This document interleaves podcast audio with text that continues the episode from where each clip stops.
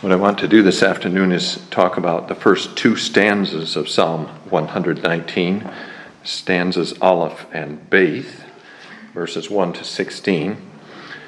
And um, I think what we can say about the first stanza of the psalm is that the, the theme is uh, pretty much uh, uh, stated in verse uh, 5 Oh, that my ways were directed to keep your statutes, but that has to be taken in connection with verse 1 Blessed are the undefiled in the way, so that what you have here is the psalmist uh, expressing his desire to be conformed to the law of God so that he may be blessed.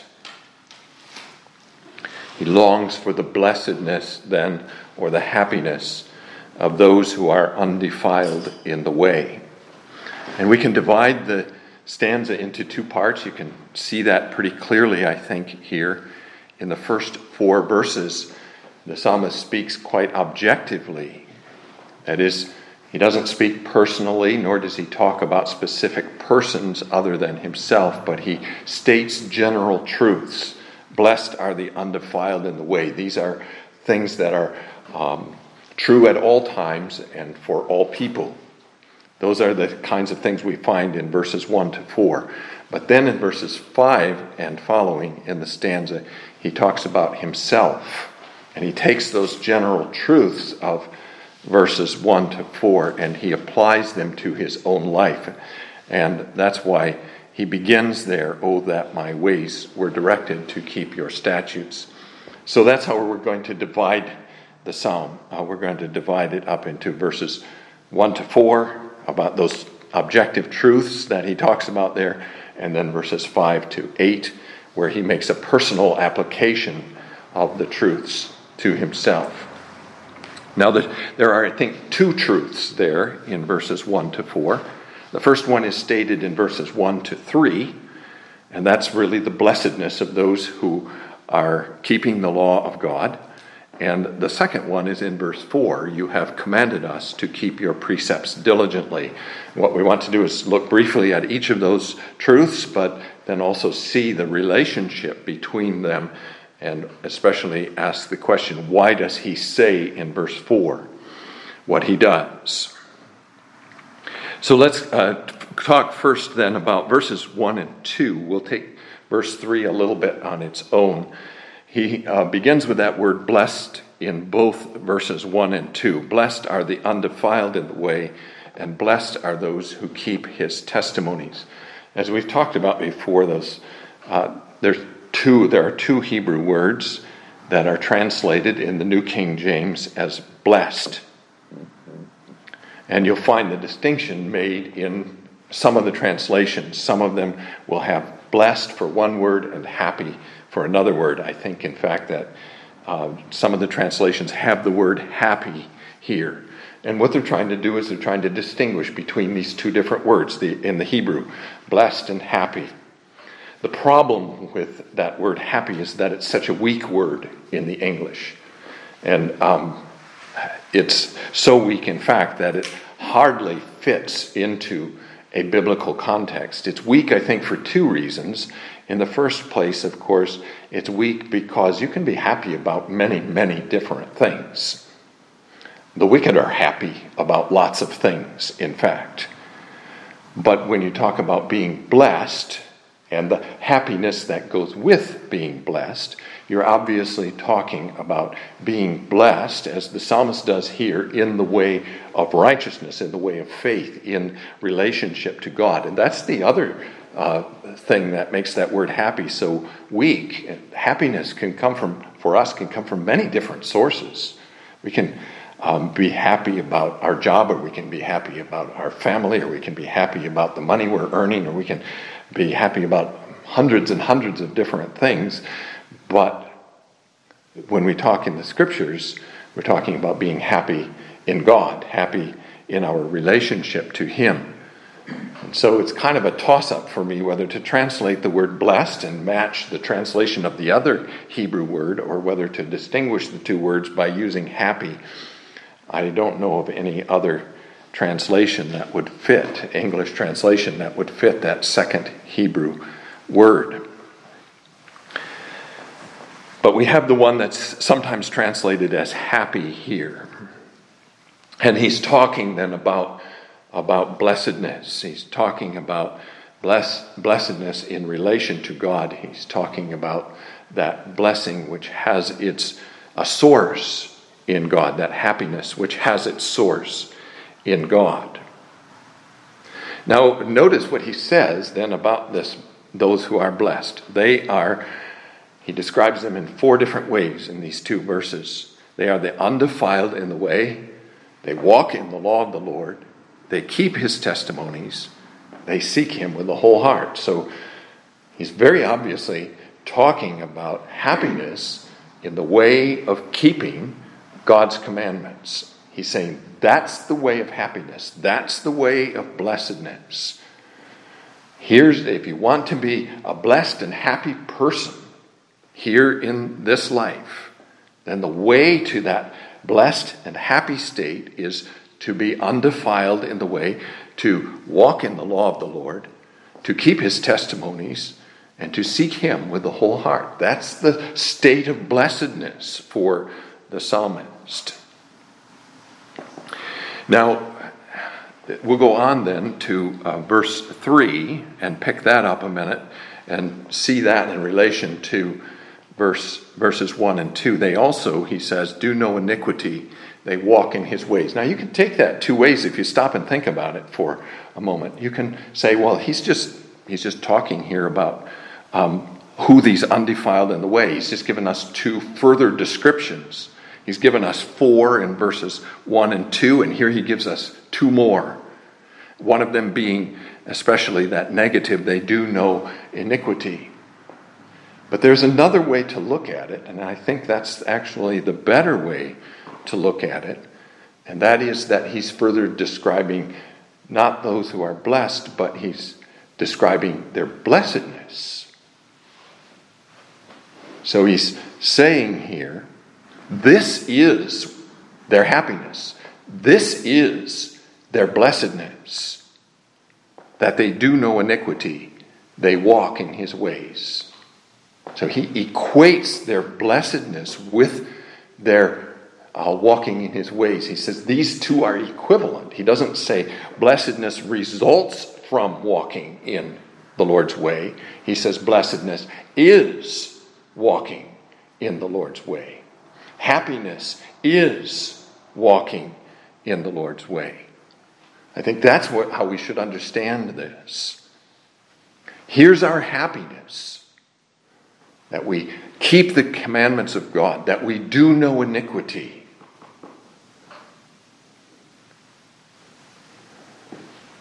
And it's, I think that's very important because it makes us understand how central then it is to our place in the world, to our happiness in the world, that we do no iniquity. That's where we find blessedness in doing no iniquity, in walking in his ways. So, if you look at it that way, then I think you can see also why he adds to this in verse 4 You have commanded us to keep your precepts diligently. Now, there we have the second truth that's stated in the first four verses of the stanza. And it seems almost out of place. He's just been talking about how it's blessed to keep the commandments, how it's blessed to be undefiled in the way. And now he goes and he says, You have commanded us to keep your precepts diligently. Why would he bring that in? Well, I think the point he's making is that our happiness consists in walking in his ways because of this commandment. This commandment to keep his precepts diligently is the commandment by which he has defined, the Lord has defined our place in the world, our function in the world, our place in relation to him. And so he goes back to this very basic truth. You have commanded us to keep your precepts diligently. because that's a truth that is foundational to us here in this life. The foundational truth of our lives is that when God created us already, when God created Adam and Eve in the garden, He said to them, You have to keep my commandment, giving them that one commandment that we all know very well, but also a couple of others, commanding Adam, for example, to cleave to his wife and to tend the garden. Those are some of the other commandments. He commanded them to keep those precepts diligently. And in doing that, he said, Here's what has to characterize your life. Here's how you remain blessed and happy in life. Here is your primary function in life. Keep my commandments diligently, and then you will be happy and blessed. In fact, make the keeping of the commandments your happiness. As the psalmist says in other parts of this psalm, of course, he says it more than once I have rejoiced in your commandments. Your law is my delight. I love your law, and so on. He has all these expressions of delight in the law, and it's because he finds his happiness in that way of obedience. He doesn't look to that way of obedience then as a means to blessing, but he looks at the way of obedience as the blessing itself, as the happiness itself.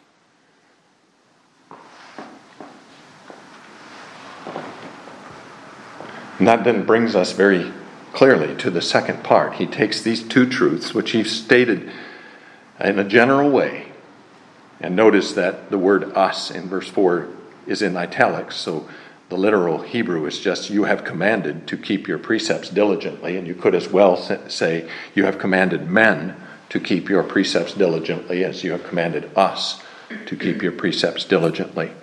But then he takes these two truths and he says, he applies them to himself, and the very first thing he says in applying them to himself in verse 5 is, Oh, that my ways were directed to keep your statutes.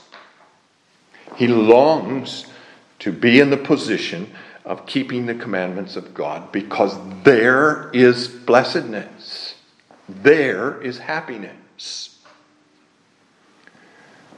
There he finds his proper place in life, his proper work, his proper function, his proper relation to God and to God's creatures. Life becomes fulfilling. Life becomes happy. Life becomes full. Life becomes blessed in the keeping of the commandments.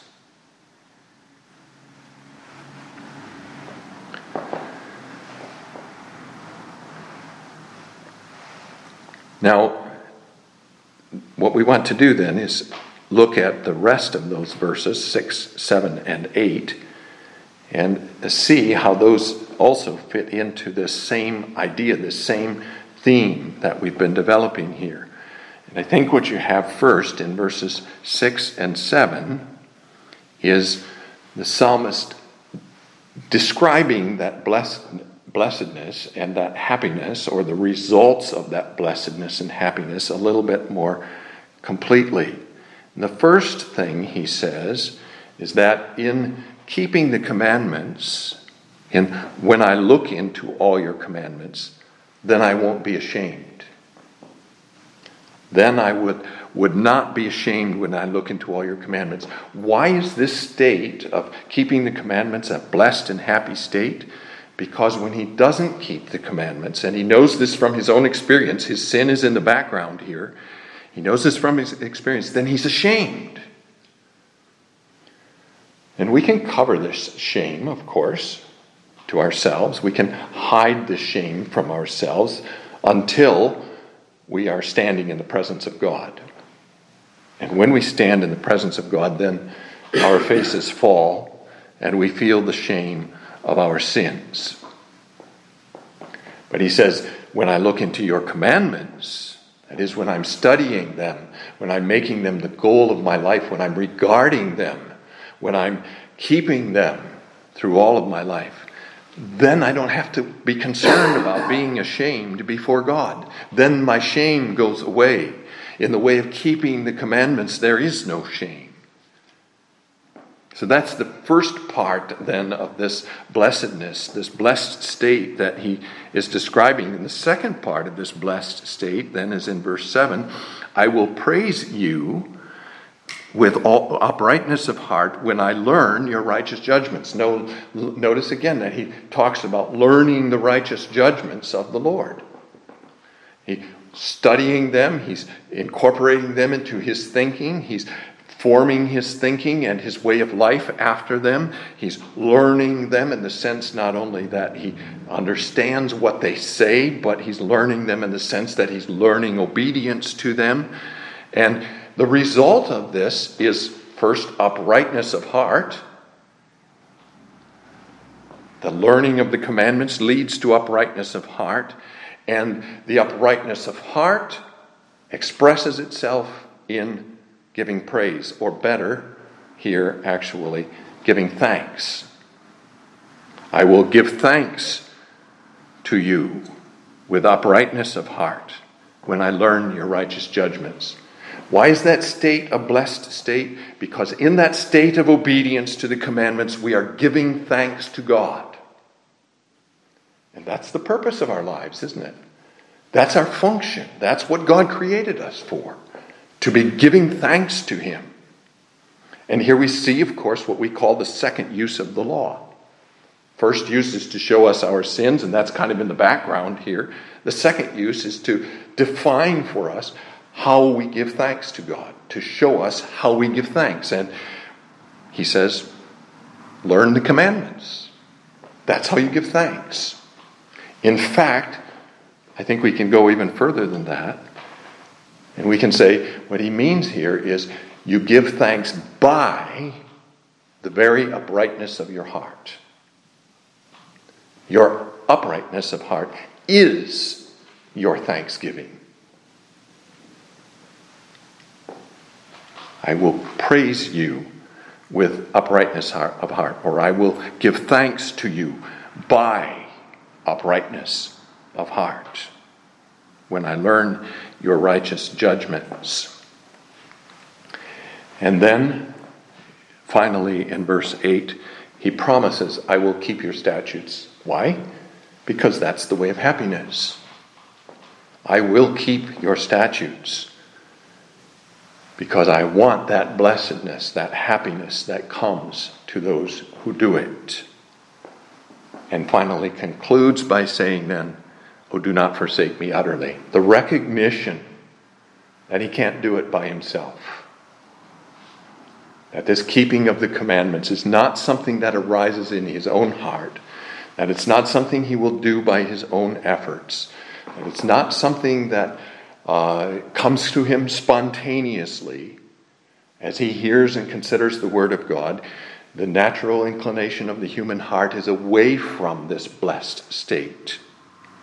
And so he ends with prayer Do not forsake me utterly. Keep me then.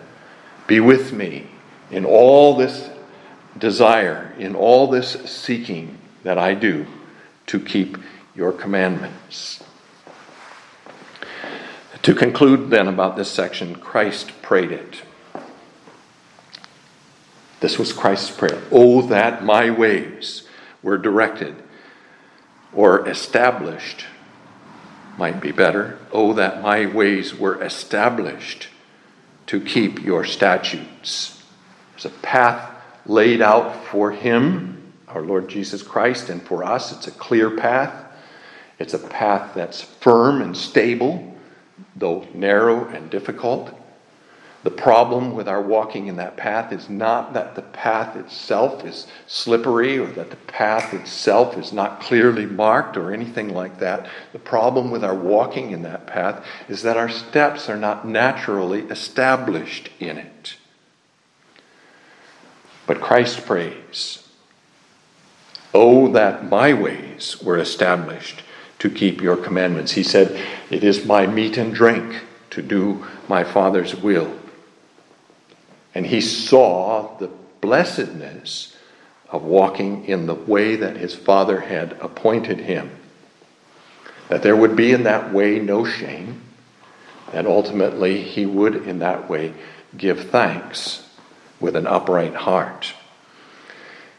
And, and this, I think, makes clear to us how different the words blessed and happy are. Christ, we probably would not say, is, was happy during his earthly ministry. He had too much on his mind, too much trouble and suffering in his life to be called happy, at least in our usual sense of that word. But he was blessed. He was blessed. And he knew that for him, blessed, blessing consisted in obeying the will of his Father down to the depths of the grave. And we then, in praying, do not forsake me utterly, look to him who has obeyed before us and who has obeyed for us in order to achieve that obedience which is blessedness. And we pray, do not forsake me in response to his promise I will never leave you nor forsake you. He will uphold us in the way of his commandments when we seek him, and we will be blessed. So that's the first part of the first stanza of the psalm. Let's look at the second stanza of the psalm now. I think here in the second stanza of the psalm, the theme is very clearly expressed in the first verse, verse 9. How can a young man cleanse his way? By taking heed according to your word. We can cleanse our way by taking heed according to his word. And then there are two parts to what follows. These two parts are pretty clearly distinguished by different tenses in the verbs. Notice in verses 10 and 11 and 13 and 14 the past tense. We'll come back to verse 12 as we work our way through the details, but 10, 11, 13, and 14. With my whole heart I have sought you. In verse 11, your word I have hidden in my heart. Verse 13, with my lips I have declared. Verse 14, I have rejoiced in the way of your testimonies. So that's the second part of the stanza. And then verses 15 and 16 are in the future tense. I will meditate on your precepts and contemplate your ways. I will delight myself in your statutes. I will not forget your word. So that's how we, we're going to divide it, and we're going to consider this all in connection with that main idea how can a young man cleanse his way? By taking heed according to your word. Now, the first question that comes up here, of course, is why does he talk about a young man? This, what he says here, applies to any man or woman, doesn't it? How can anyone cleanse his way? By taking heed according to your word. Young, old, rich, poor, child or adult, um, man or woman, it makes no difference. The truth applies to everyone. So, why does he talk about a young man? And the commentators give us two different answers to that question. The first answer, of course, is that the psalmist is himself a young man. And he's really asking the question on behalf of himself. The question is really in his mind how can I cleanse my way? But I'm a young man. So that's one possibility. Then there are the other there's the other group of commentators who say no this is uh, this is an old man who's writing this. We don't know who the author was. There's no nothing to indicate that. It's an old man who's writing it, but he's asking it on behalf of the young man. He understands that the young man is a man who's immature, who's not learned a lot of wisdom, who doesn't have a lot of experience in, in cleansing his way, and so he's asking in order to instruct the young man. And as one then who has learned wisdom, who has understood the law of God, who has uh, been cleansing his way for many years, and can speak from his experience then to this young man, he can say to him, look, not only does the Bible teach this, but in living according to the Bible, I found it to be very true. I can cleanse my way by taking heed according to your word. And I think that if we take it that second way, then uh, that it's an older man talking about a younger man, then we can understand verses 10 and following uh, a little better, though I'm not sure it makes a huge difference. But anyway, what he's saying then here is to this, to this or about this young man, about him cleansing his way, he's implied God has provided the law. The law does uh, shows us the way we should go. The law judges us in our way. The law tells us whether our way is unclean or clean. The law tells us, therefore, whether we're on the right way or not on the right way. And if we want to be on the right way, then and cleanse our way, then we need to listen to what the law says. We take heed according to his word. And when he says cleanse, the, when, when he talks about cleansing the way, it's implied again that he's sinful, that he's not uh, one whose way is clean, and that he needs to apply this law then of God in order to make his way clean. And you can put you can talk about that cleansing the way as being both a present exercise. How can I cleanse my way now from the sin that exists in it? But also, how can I keep it clean in the future? How can I keep from defilement and uncleanness in the future? And the answer to the question comes uh, very readily, very quickly after the question, How can a young man cleanse his way? Well, the psalmist doesn't hold us in suspense about the answer to the question. He says immediately, Here's the answer to your question by taking heed according to your word. Now, let's understand that this is a, a question that he asks uh, regarding someone who is already regenerate.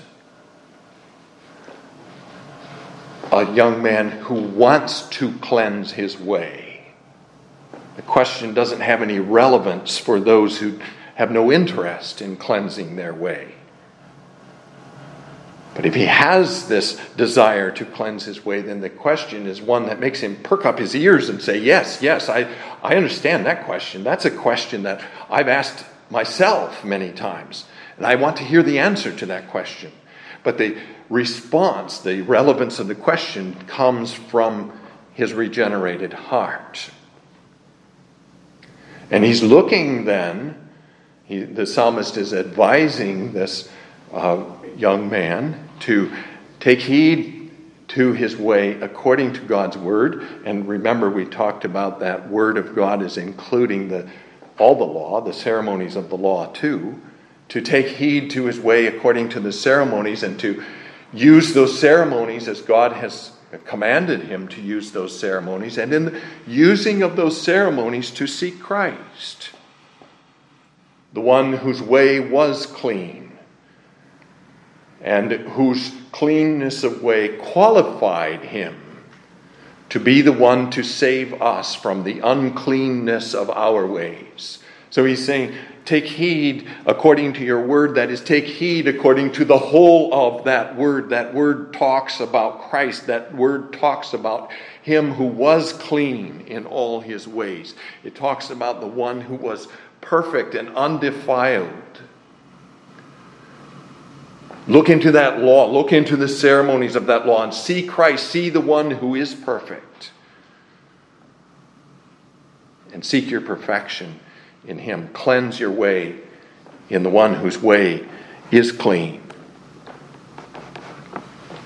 And then uh, the rest of the stanza may seem at first glance to be a little bit uh, out of sync with that uh, theme of verse 9, but there are a couple of possibilities, and I don't think it makes too much difference how you understand it again. You could say, well, the psalmist, as an older man, is here talking to and about the younger man, and he's saying, Look, I have cleansed my way. And that's what he says then in verses 10 to 14. So he's putting himself before this young man as an example. Or he might be simply saying, I, as a young man, will now exercise, or an old man, doesn't make any difference, as a, as a man, as a, a believer, I have practiced this in the past. How shall a young man, how can a young man cleanse his way? By taking heed to your word. I have done this. With my whole heart I have sought you. Your word I have hidden in my heart. I'm not going to go into detail about this, about those words. With my lips I have declared all the judgments of your mouth. And he's talking here then about the fact that when we obey the commandments, the commandments have a place not only in our heart and in our behavior, but have a place on our lips as well. We talk about them, we confess them, and we confess them to the praise of God and to the assistance of our neighbor. And he says in verse 14, I have rejoiced in the way of your commandments as much as in all riches. They have been as precious to me as riches have been even more precious, in fact. So I've treasured them, I've sought them, I have rejoiced in them, I have uh, hidden them in my heart, I have sought the Lord uh, by, in the way of his commandments. That's what he's saying, and this is, he has been cleansing his way in this whole practice that he's talking about here. But he adds a couple of other things here, too. Notice he says, Your word I have hidden in my heart that I might not sin against you. And notice the, the development here from the first stanza. The first stanza says, Blessed are those who keep his commandments. And now he says, I have sought the obedience to those commandments so that I might not sin, so that I can be in that blessed state of keeping the commandments. He prays in verse 10, Oh, let me not wander from your commandments. Again, he recognizes that he can't do this by himself. He needs the Lord's help. So you get those things in there too. But then you come to verse 12, right in the middle of those four verses we've just been talking about. You have 10 and 11 about what he has been doing, 13 and 14 also about what he has been doing. And right in the middle of them, Blessed are you, O Lord, teach me your statutes. And that's, uh, again, it's not the way we write, it's not the way we think, it's not the way we try to instruct others by this, what seems to us a kind of uh, strange and uh, unusual way to present material. And we have to get used to thinking differently in order to understand this. But it's in the middle, which means he's attaching a lot of importance to it. And he's saying, he's stating one of these fundamental truths again Blessed are you, O Lord. And you can take that in two ways. First of all, of course, you may uh, take it as meaning the Lord is blessed by men and angels. Bless the Lord, O my soul, and all that is within me. Bless his holy name.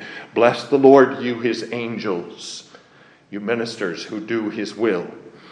There's this blessing of the Lord that comes from his creatures. And he could possibly be talking about that. You're blessed by your creatures, but I don't think that's the idea. What he's talking about, I think, is the fact that the Lord is blessed in himself, in and of himself. He doesn't need his creatures to be blessed. He is the everlastingly blessed one, the eternally blessed the one who is the sum of all blessing, the sum of all happiness, the sum of all that is good, the sum of all that is upright, the sum of all righteousness and holiness. Blessed are you, O Lord, in that sense that you are the one who is in and of himself blessed, eternally blessed. And he talks that way because he recognizes that in order to be blessed with that blessed Lord, he needs to be like that blessed Lord. Teach me your statutes. And so he, he's saying, I've done all this, but it's not been of myself. My blessedness arises from you, and my blessedness is in you. And everything good that I hope for in my life is with you. And I know that I must be in your commandments. I must be keeping your commandments to be like you and to be with you and to know that blessedness which you have in yourself. Teach me your statutes. And it's then on that basis, too, that he goes on to say in verses 15 and 16 I will meditate on your precepts and contemplate your ways. I will delight myself in your statutes. I will not forget your word. He not only says he has been doing this in the past, but he intends to continue doing this in the future because that's the way of cleansing his way and that's the way of knowing the blessedness of the everlastingly blessed Lord. And again, of course, then we have to look to Christ, who is the perfect one, who throughout his whole life cleansed his way, kept his way free from all the defilement of sin, and who, by his own perfect life, being obedient unto death, made it possible for us to follow in his steps, to have the guilt of our sin removed, and to walk in the statutes of the Lord. How can a young man cleanse his way? By taking heed, according to your word. Who is Christ? Thanks.